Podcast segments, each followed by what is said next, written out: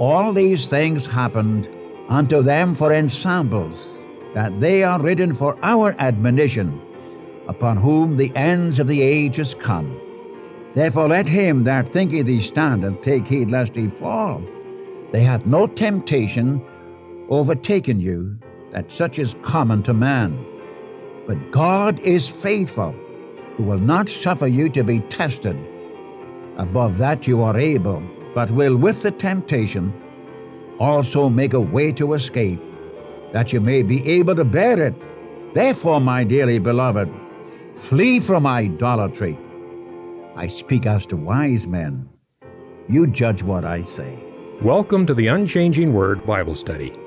Dr. John G. Mitchell often asked a question that is still inscribed on the library wall on the campus of Multnomah University. Don't you folks ever read your Bibles? It is quite evident that he did. Dr. Mitchell once forgot his Bible in his office when he arrived to teach a graduate level class on the Minor Prophets. Without a pause, he quoted the scripture for the day, word for word, from memory. Dr. Mitchell knew his Bible. And today we invite you to share in those blessings by listening to the Unchanging Word Bible Study. The name of our study, The Unchanging Word, highlights the fact that God's Word has not changed. What God reveals in His written Word was true in the past, is still true today, and will be true tomorrow. The truth in God's Word was, is, and always will be true. God never changes. Jesus Christ is the same yesterday, today, and forever. Life begins at Calvary, there my Savior died. He took my place and by His grace came with me to abide. All I need for living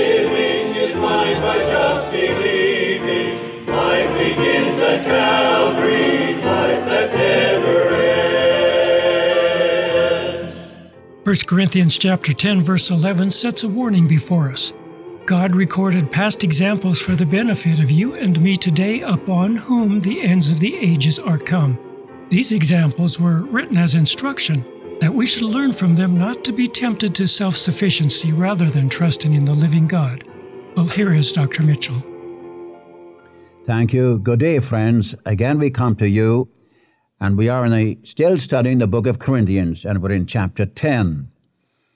You remember in our past lessons, we've been dealing here in chapter 10, the first 15 verses, with the example of history, of how God can do so much for his people, and then God's people take advantage of that and rebel against God. Now, in chapter 8, you remember the, we had the responsibility of a brother to another brother. Our, our responsibility to the brethren. When we come to chapter 9, we have the Apostle Paul giving his own witness, his own testimony that Christ must be preeminent. And when Christ is preeminent, then we became burden for lost men and women, as well as the caring for God's people. And so he takes chapter 10 and gives to us the witness of history of the people of Israel. And I believe at the time I mentioned we ought to read 105th and the 106th Psalm, where we have this history, just a little capsule of that history in those two Psalms. And in the first five verses, we had the blessings of God upon Israel, how God led them, protected them, delivered them, and sustained them. God did everything for them. He took a race of slaves and made them a tremendous nation. And they balked, if I can use that term. They were all one in, in Moses, and God delivered them out of Egypt and from their bondage, and they never again went back to Egypt. So I read they were taken out of bondage, they became a nation. Then God supplied their, their needs. He gave them bread from heaven, as you have in Exodus 16. And then in chapter 17 of Exodus, He gave them water from the rock, and that rock was Christ. And yet I read, God was not pleased with them. Why wasn't God pleased with them? Because they were murmuring, full of unbelief. And I again remind you from Hebrews chapters 3 and chapter 4 that unbelief persisted in produces hardness. And unbelief is the product of an evil heart. And this is so exemplified in Israel. the danger is not in leaving Egypt, the danger is to die in the wilderness. And before you get through, you find that they all perished in the wilderness, except two men, Caleb and Joshua.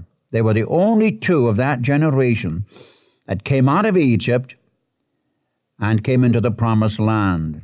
And that generation, that old generation, which God blessed so much, as I said again, and I don't mind repeating it, He led them and He protected them, He delivered them, and He sustained them and they abused their privileges in God. And we're taking up here some of those things in verse 6. These are examples to the intent we should not lust after evil things. We had that in verse 6.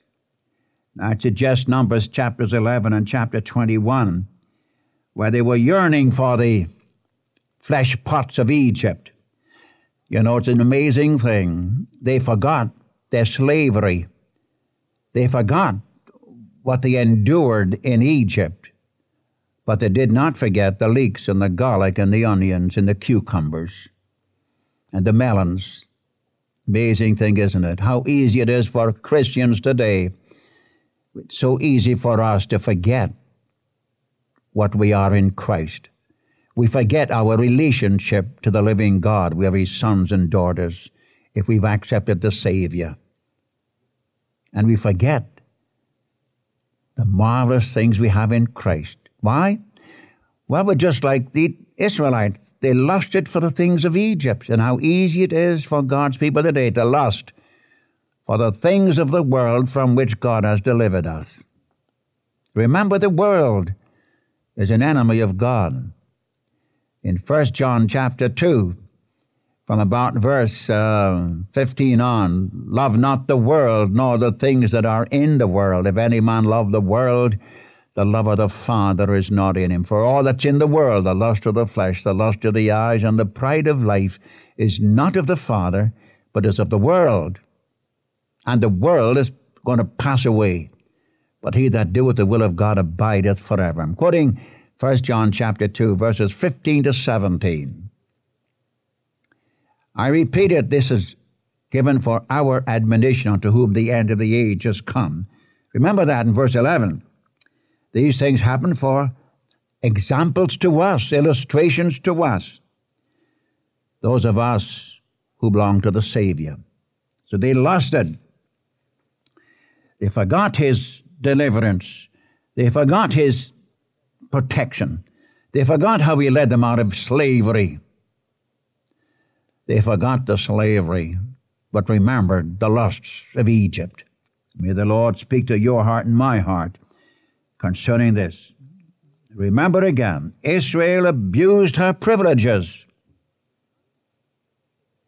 And you and I have privileges in Christ Jesus. May we not abuse them. In fact, the more privilege God gives to us, the greater is our responsibility to God. Now let's pass on from there. I've just been repeating some things I've said in the last lessons. In verse 8, in verse 7, pardon me, in verse 7, uh, neither be idolaters, it was some of them. We had that too. They worshiped the molten calf. You find that story in the book of Exodus, chapter 32. And they were saved from the judgment of God by the intercession of this man Moses. Oh, it's an amazing thing. They not only were delivered from the things of Egypt, but they were delivered from the idolatry of Egypt. So when they came out into the desert, into the wilderness, and they were tested and tried, although God sustained this whole nation, sustained them on heavenly food, and gave them to drink water from the rock. They forgot the whole thing concerning the living God and lusted for the things of Egypt and for the idolatry which breaks out.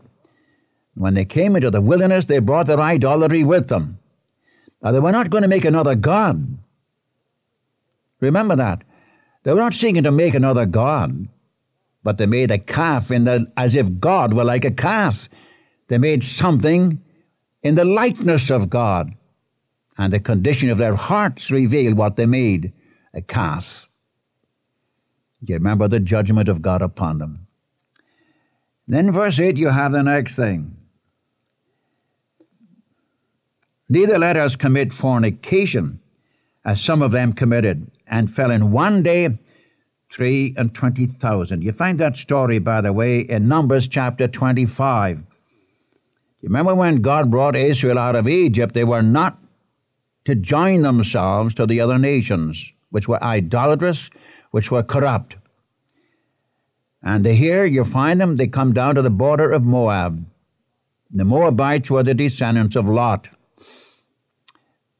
And here a great many of the people of Israel committed fornication with the Moabites, and the judgment of God fell upon them. In fact, it was so open one dragged a woman right down in the middle of Israel. They were delivered by the Levites. I don't want to go into the story except to mention the fact. Not only did they lust for the things of Egypt and brought idolatry out of Egypt, but they also brought out immorality. They committed fornication. And then in verse 9, neither let us tempt Christ, as some of them also tempted and were destroyed of the serpents. You remember that passage is in Numbers chapter 21. I'm going to read a verse. It gives you the whole thing. I read this in verse 5. And the people speak against God. Notice it. Who brought them out of Egypt? Who led them? Who delivered them? Who blessed them? Who sustained them? God did. Listen. The people speak against God and against Moses this is what they say Why have you brought us out of Egypt to die in the wilderness? There is no bread, neither is there any water, and our soul loatheth this light bread. They lost the divine provision. You have the same thing in chapter 11 of Numbers. Remember? Uh, they were, the mixed multitude lusted. They wept and said, Who shall give us flesh to eat? We remember the fish we had eaten in Egypt freely, the cucumbers, the melons, the leeks, the onions, the garlic, and now our soul is dried away. There is nothing at all beside this manna before our eyes, and our loath of this light food. Again, I say they rebelled against the divine provision for their daily need. Let us not be like them. when they tempted the Lord, and they were destroyed of the serpent. You remember? Poisonous serpents came upon them. They cried unto God, unto Moses. Moses came before God, and he said, Take a, a serpent of brass, make a, a serpent of brass, put it on a pole, and everyone who looks lives. If you don't look, you die. I'm reminded of that verse in John chapter 3 when the Lord is dealing with Nicodemus, the ruler of the Jews, about being born again, about being born of the Spirit and born of the Word. And to bring it down to Nicodemus's level, he said, You remember when the folks were back there in the wilderness? Serpent on the pole, whoever looked lived. Then he gives John 3:16, for God so loved the world that he gave his only begotten son. He's going to be lifted up and just as the Jews back yonder in the book of Numbers,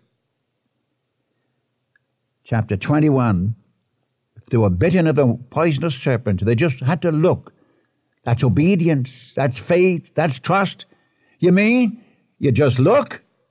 That's what God says. If you just look at the serpent, you'll be healed. All you have to do is just look. And all you have to do today, my friend, from the poison of sin and death, so look at him. For just as God raised up, as Moses raised up the serpent in the wilderness, that whoever looked lived, even so must the Son of Man be lifted up. And whoever believes, that is, that means to put your trust in. It's not assenting to some historical fact. It's a relationship between you, you and the one who hung on a cross, bearing your sin and my sin, was buried and was raised again from the dead and exalted to be a prince and a savior, just as in in Numbers 21, they looked and lived. May we look and believe and live. That's what you have here. And then in verse 10, neither murmur ye, as some of them also murmured, and were destroyed of the destroyer. It's ever the sign of unbelief. Murmur is ever the sign of unbelief. Remember they murmured ten times in Numbers chapter 14, verse 22? God says, ten times they murmured. What made them murmur? They allowed their circumstances to come between them and God, and the result is murmuring. You see, my friend, God has great patience with us in our weaknesses. But when we become filled with unbelief and become stiff necked, then God disciplines us. I repeat that statement. God has tremendous patience with you and me in our frailty, in our weaknesses. But it's when we get full of unbelief and stiff necked, stubborn, then God has to judge, has to discipline us. Ten times, he said. And how often, I say this very frankly, how often we permit circumstances to come between ourselves and God. It's so easy to be occupied with our circumstances. And one reads it over and over and over again. And we hear it over and over again. Here's a child of God. They, have trusted the Savior. The Lord has led them out of things that were in their lives. And they go on with the Lord, and then, and first you know they have some problems. It may be they have an affliction. Maybe they've got to go to the hospital. Maybe some friend dies. Some in the family dies. Something happens in business. And we murmur. We murmur. We say to God, Why should this be to me? Why should this be to me? If, my, if you're my heavenly Father, and if you care for me, why this? And so we say, why to God? We're not trusting Him. That's murmuring. My friend, we do not murmur at men, we murmur at God. And the danger is for you and for me. I'm right there with you. I too have to go through times of testing and trial. And how easy it is for, the, for Satan to put into your mind well, if you really love God, you know, you wouldn't go through this. You wouldn't have this problem. So he makes you question. He makes you doubt the living God as your Father, the Lord Jesus Christ as your Savior and Lord.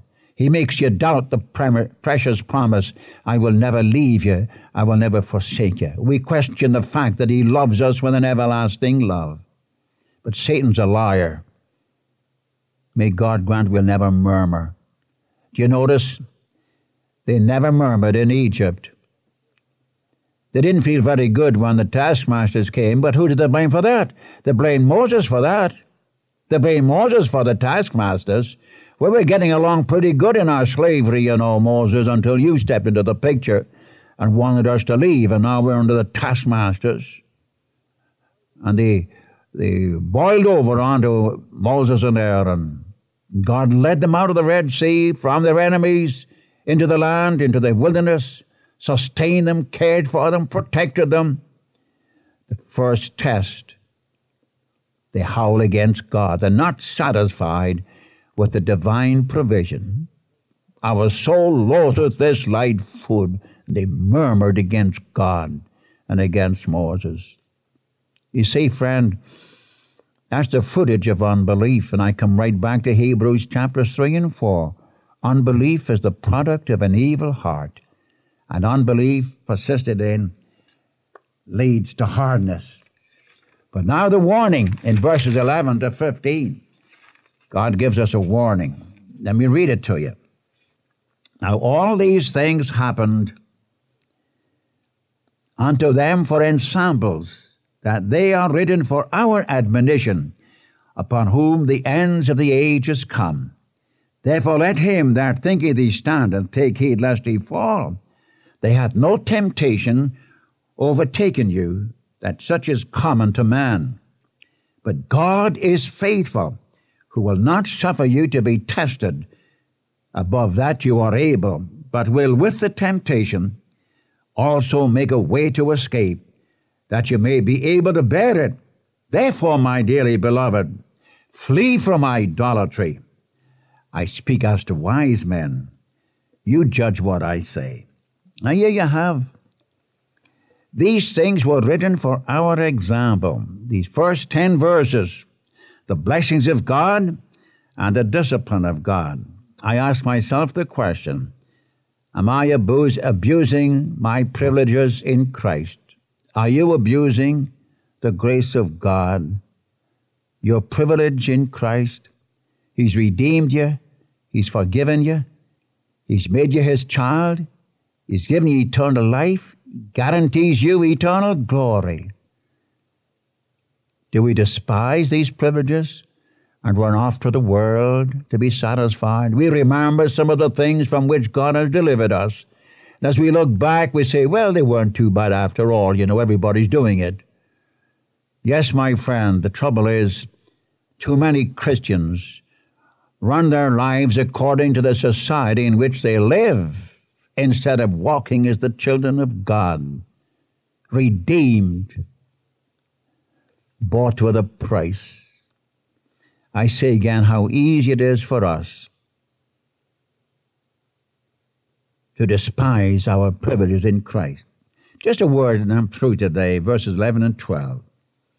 All these things were written, happened unto them as examples to us, unto whom the end of the ages come. Wherefore, let him that thinketh he standeth take heed lest he fall.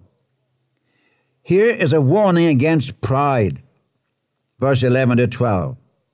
And how often the Lord warns us about this root sin, pride. You remember in 1 Timothy chapter 3 verse 6, the sin of Satan, the sin of the devil was pride. You go back to Isaiah 14, Ezekiel 28, you remember, Satan said, I will exalt my throne above the stars of heaven. I will be like the Most High. His arrogancy, his pride. And pride produces envy. And when I go to Proverbs 14:30, what does it say? Envy is the rottenness of the bones. What caused Eve to fall? Pride. Satan said to Eve, you remember, why don't you eat the fruit of that tree? Oh, no, no, no, no, says Eve. I can't do that. God says, I'm not to eat of it, lest I die. Will you die? Will you die? He questions the love of God. He questions the word of God. Why, he said to Eve, God knows the moment you eat thereof, you'll be just like God. And you know, that woman couldn't wait to get her hands on that fruit. Pride. This is how Satan always operates. He questions the love of God. He denies the power of the Word of God and rebels against the person of God. Isn't that true today? Men and women today, they rebel against the love of God. They wouldn't declare that. But that's true. We despise the love of God for sinners We repudiate his precious word. God will not keep his word. As men say, why, Mitchell, if God is love, he's going to take care of all of us. But love has made provision for you to be delivered from sin. How can a man or a woman in sin ever stand before a holy, righteous God? Listen to you who are not saved, if I'm talking to you today. How are you going to stand before the living God? In sin? Why, the very righteous character of God demands judgment. The soul that sinneth, it shall die. The wages of sin is death, and God executes the penalty. But you, if you spurn His love manifested in His precious Son, there's nothing left but judgment. This is what the Israelites did. They despised His grace, and hence came under the discipline and judgment of God. You and I going to do the same thing? May God grant to you today, if you're not a Christian, remember God has made provision for your salvation. All he wants for you is to accept it in the person of his Son. And to those of you who are Christians, let us learn the lessons. Let us not be like Israel, who despised their privileges in Christ and came under the judgment of God. The more we know about the Savior, the greater is our responsibility to walk before Him. Now may you walk before Him today and enjoy His fellowship, His presence, and I trust also His power. The Lord bless you for His precious name's sake. The Unchanging Word is an independent Bible study, and our conviction is that the Word of God has never changed and never will. We trust that your hearts have been blessed and encouraged through the study of God's Word. And so until next time, this is the Unchanging Word Bible Study. Life begins at Calvary.